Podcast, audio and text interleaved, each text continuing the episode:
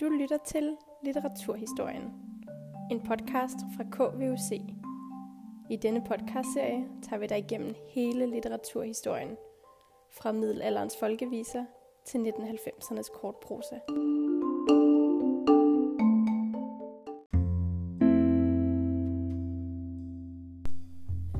I dag skal det handle om romantik, men øh, det bliver ikke sådan noget med starin lys og med at kigge nogen dybt i øjnene.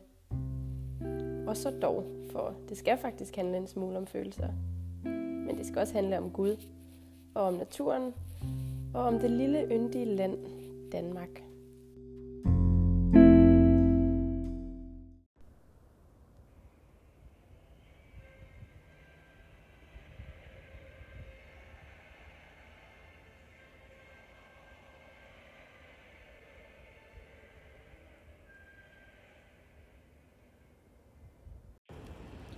Som I måske kan høre, så står jeg foran Telia-parken på Østerbro, hvor Danmark lige nu spiller landskamp.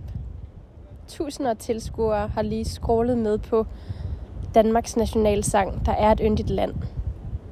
Og sangen blev faktisk først skrevet som et digt af forfatteren Adam Ønslager tilbage i 1819. Det er altså under romantikken. Men øh, hvad er der egentlig særligt romantisk ved den her sang? Og hvorfor kalder man overhovedet en periode for romantikken? Ja, det skal vi se lidt nærmere på nu.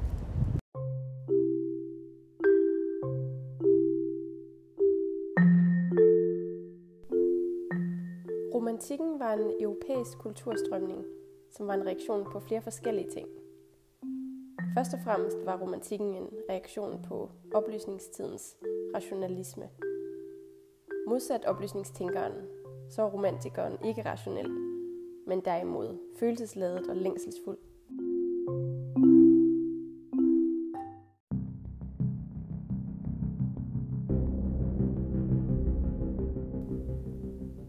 Romantikken var nemlig også en reaktion på den krise, som Danmark befinder sig i i starten af 1800-tallet. Som led i en række europæiske uenigheder blev Danmark i 1801 angrebet af England. Det er det slag, vi kender som slaget på redden. Danmarks nederlag og Englands bombardement af København i 1807 sender Danmark i krise. I 1813 går vi statsbankerot. I 1814 må vi afstå Norge til Sverige.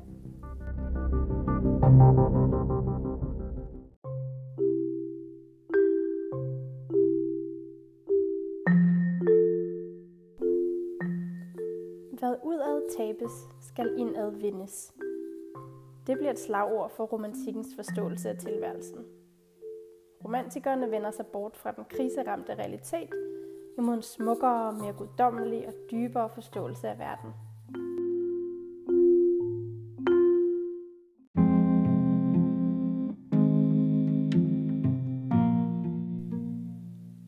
Inspirationen til denne tankegang kommer fra Tyskland, hvor romantikken begynder. Romantikken bygger på en filosofisk tankegang, kaldet idealismen.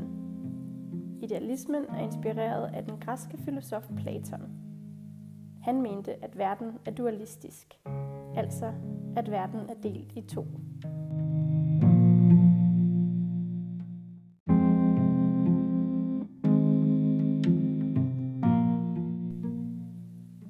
På den ene side har vi den materielle verden, og på den anden side den åndelige verden. Den materielle verden er den verden, som almindelige mennesker kan se og mærke. Det er den verden, som kroppen tilhører. Den åndelige verden er der, hvor sjælen hører til, og det er en verden, kun de indvidede har adgang til.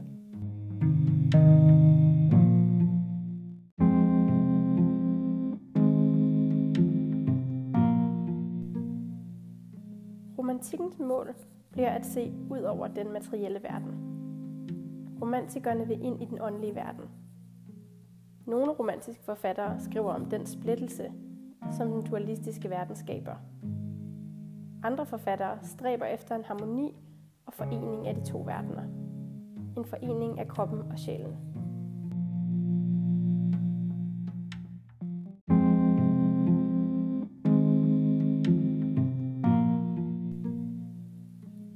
Denne stræben efter harmoni kendetegner den romantiske delperiode, som vi kalder universalromantikken.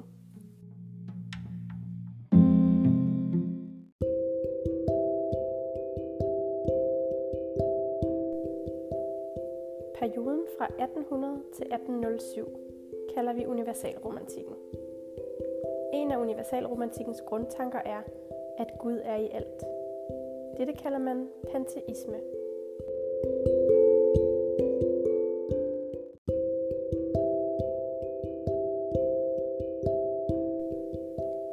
universalromantiske digte støder vi altså ofte på det guddommelige. Men naturen fylder også en stor rolle. Ofte besjæles naturen, altså naturen tildeles menneskelige egenskaber. Som for eksempel i Adam Ønslagers digt Morgenvandring fra 1805. De hulde små blomster så venligt stod i dunkle lyge. De smilte så inderligt ved min fod mod himlens skye.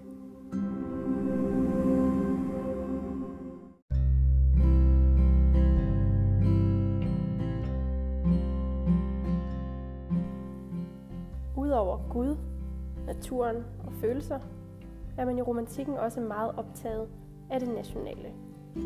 Det er det, vi kalder nationalromantik.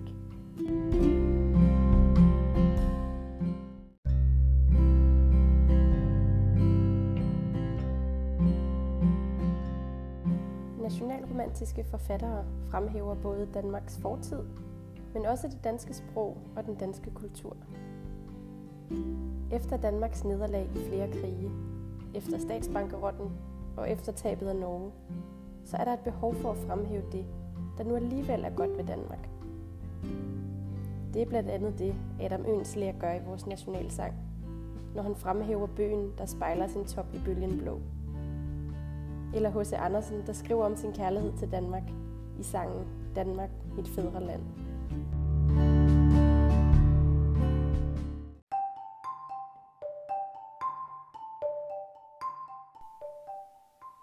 Det var alt fra litteraturhistorien for denne gang.